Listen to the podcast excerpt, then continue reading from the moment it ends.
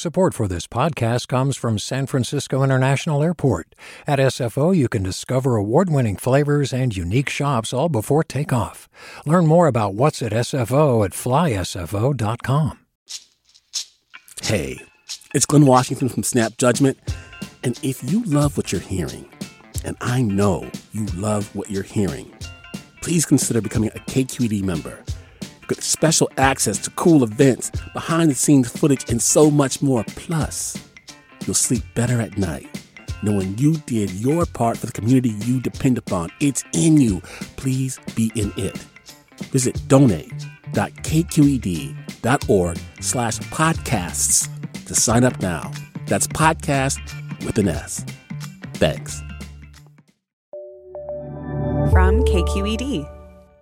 This is the California Report. Good morning. I'm Lily Jamali. Another Republican lawmaker is considering a run to replace Governor Gavin Newsom in the recall election.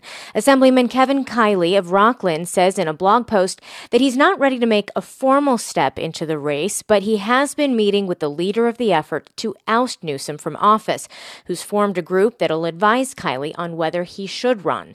Kiley has been one of the most outspoken critics of the Newsom administration's handling of the COVID 19 pandemic, including questioning the governor's emergency powers and executive orders that he's issued.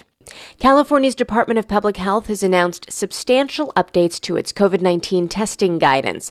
The California Report's Mary Franklin Harvin has more. According to the new rules, people who are fully vaccinated can skip COVID testing in non healthcare workplaces or at large or mass social gatherings, like concerts and sporting events. Even if you've been exposed to someone with COVID 19, as long as you're fully vaccinated and asymptomatic, CDPH says most people don't need to get tested, though there are a few exceptions.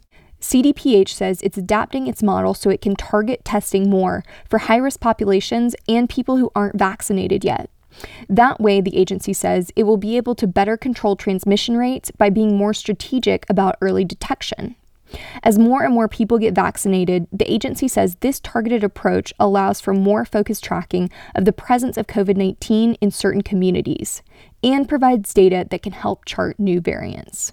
For the California Report, I'm Mary Franklin Harvin. COVID 19 case rates are trending downward here in California, which was overwhelmed with cases in the fall and winter.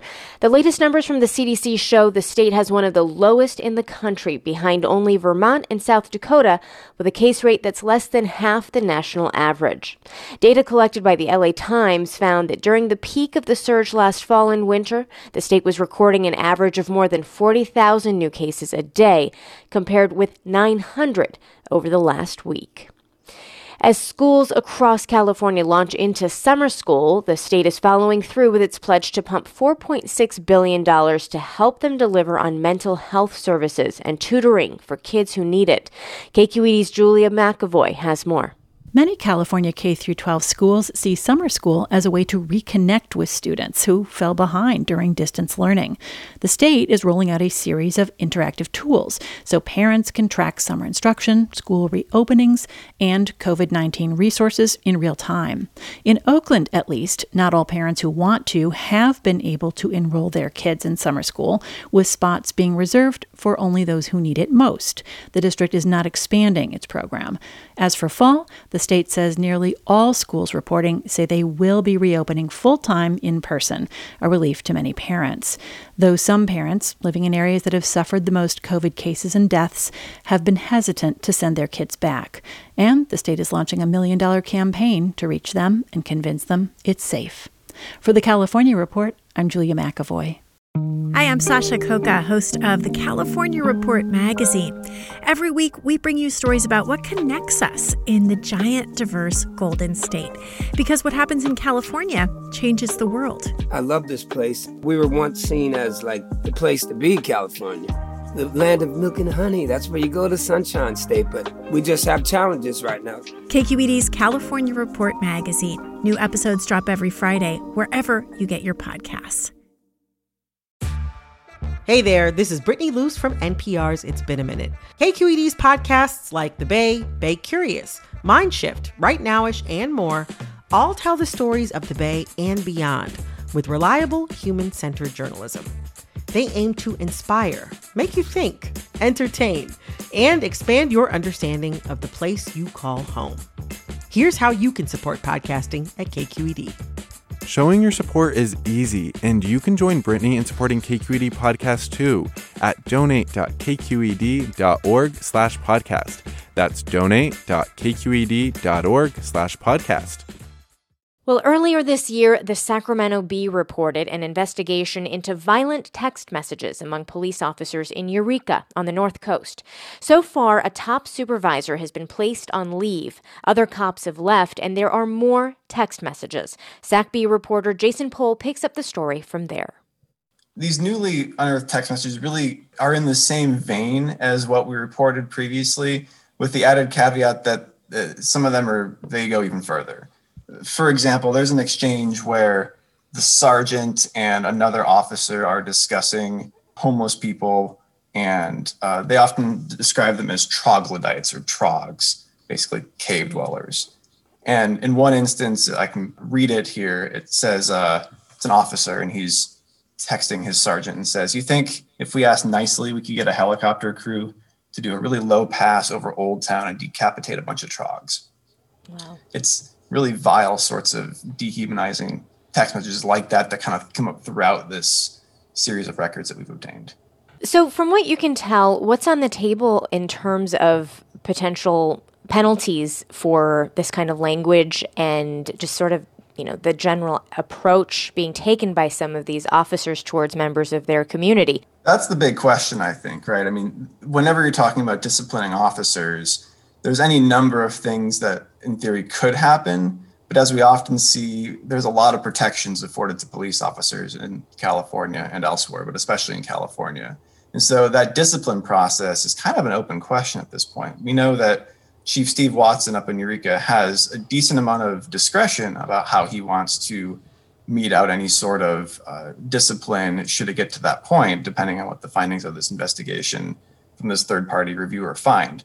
But it should be said that I think the bigger question that a lot of people are really raising concerns about is how do you repair uh, a reputation for a department inside a community that has long struggled with issues of homelessness when these are the types of things that officers are talking about openly with their supervisor on the streets. One of the things that's also really striking is the way that the union has responded. The day that we published this story, uh, a few hours after it went online, the police union up in Eureka released a statement calling the messages abhorrent and saying that they were essentially distancing themselves from any sort of conduct like that. That was not representative of the Eureka Police Department. Now, new documents that we've obtained through a series of records requests show that behind the scenes, the head of the union, Terry Lyles, had actually messaged the sergeant in question in this story, Sergeant Rodrigo Reyna Sanchez, and his partner, who's also an employee at the police department, and apologized to them and said, you know, I'm, i know the timing on this sucks. Uh, I'm so sorry that you're having to go through this. And so it's sort of saying one thing publicly and another thing behind the scenes.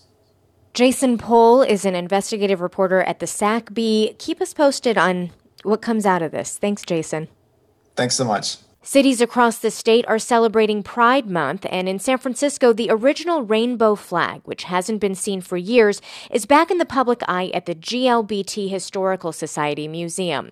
KQED's Ezra David Romero was at the unveiling. Gilbert Baker and a crew of more than 30 people created the first rainbow flag in 1978. During the year that Harvey Milk was supervisor, and Harvey went to Gilbert and he said, We need a new symbol. Terry Beswick is the executive director of the museum. There were probably some drugs involved when Gilbert was on a dance floor. He had an epiphany about a rainbow. After flying in the 1978 San Francisco Gay Freedom Day celebrations, the flag was misplaced after it got water damaged. It was recovered in 2019 and now sits under glass at the museum. San Francisco Mayor London Breed spoke at the unveiling. It's not just about LGBTQ history, this is American history. And it's important to recognize it in a way that elevates the conversation. Elevating LGBTQ voices is why the rainbow flag was created, said Gilbert Baker's friend Charles Beal. Baker passed away in 2017. I wish he was here. He would be looking a little more fabulous than me, probably wearing a dress and heels. The rainbow flag isn't just colorful lines on a sheet. The original flag had eight rows, each representing hope, safety, and peace for LGBTQ people around the globe. Today in Tehran, people are running out in the streets with rainbow flags and running because they're afraid to be caught. But they're out there trying to change the planet. The iconic flag is a reminder of both the pain and joy queer people live through. Gilbert said, no, do never fly it at half staff, never take it down. It means too much to too many people who don't have what we have. Now, the once forgotten original rainbow flag is on display at the museum in San Francisco's Castro District. For the California Report, I'm Ezra David Romero. For the first time, the pride flag will be flown at Fresno City Hall, but the decision to do so wasn't without controversy. Fresno Mayor Jerry Dyer initially rejected the move, saying it might create division in the community. He was also concerned about the exclusion of religious flags at City Hall. But after speaking with members of the LGBTQ community, Mayor Dyer decided to switch course, saying he was moved after hearing their stories of feeling marginalized. In other news, the U.S. Supreme Court has agreed to look at a case here in California. It involves a group of Muslim residents who claim the FBI targeted them for surveillance because of their religion. Three Muslim residents say that in 2006 and 2007, the FBI paid a confidential informant to gather information about Muslims in Orange County.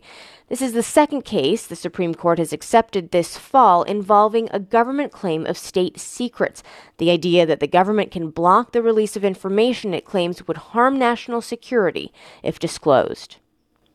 Here in California, gas prices are setting new records with a gallon of unleaded now costing $4.22.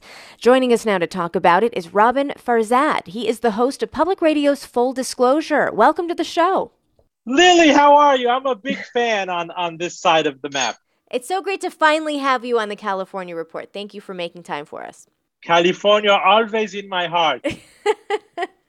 well, let's talk about an issue that is near and dear to my heart and not in a good way, which is I have been driving a lot more this last couple of weeks, a, a heck of a lot more than I was at this time last year. Couldn't help but notice that I'm spending a lot more to fill up my gas tank. What is going on? What's driving that? Listen, I don't want to hear your Bay Area sob stories. Already to begin with, a Big Mac never costs less than $12 there. But outside of the peculiarities of, of the Bay Area, you have oil surging to its highest level since 2018, um, quietly at almost $70 a barrel, and US gas prices averaging above $3 a gallon.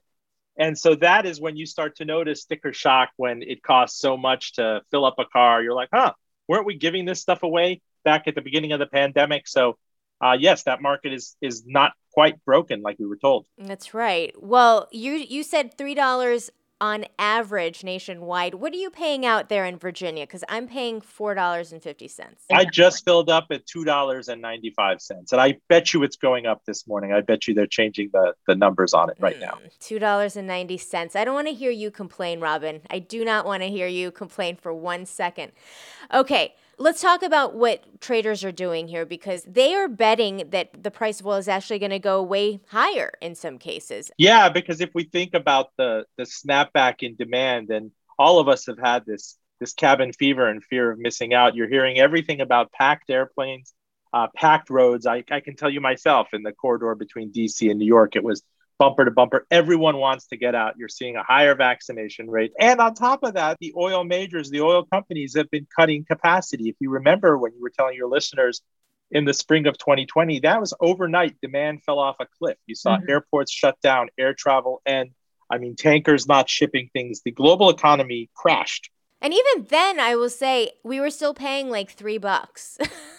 even at the because California. because California, that's your Bay Area tax. No, there are other there are other taxes and environmental inputs and you know summer driving blends and everything. But when you peel out all of that stuff, uh, fundamentally the commodity was being given away. If you remember, there were hundreds, maybe thousands of tankers that were idled globally with this oil as the price turned technically negative overnight, mm-hmm. as you couldn't give it away. Mm-hmm. And so everybody's panicking. Uh, if you remember, ExxonMobil was kicked out of the Dow Jones Industrial Average.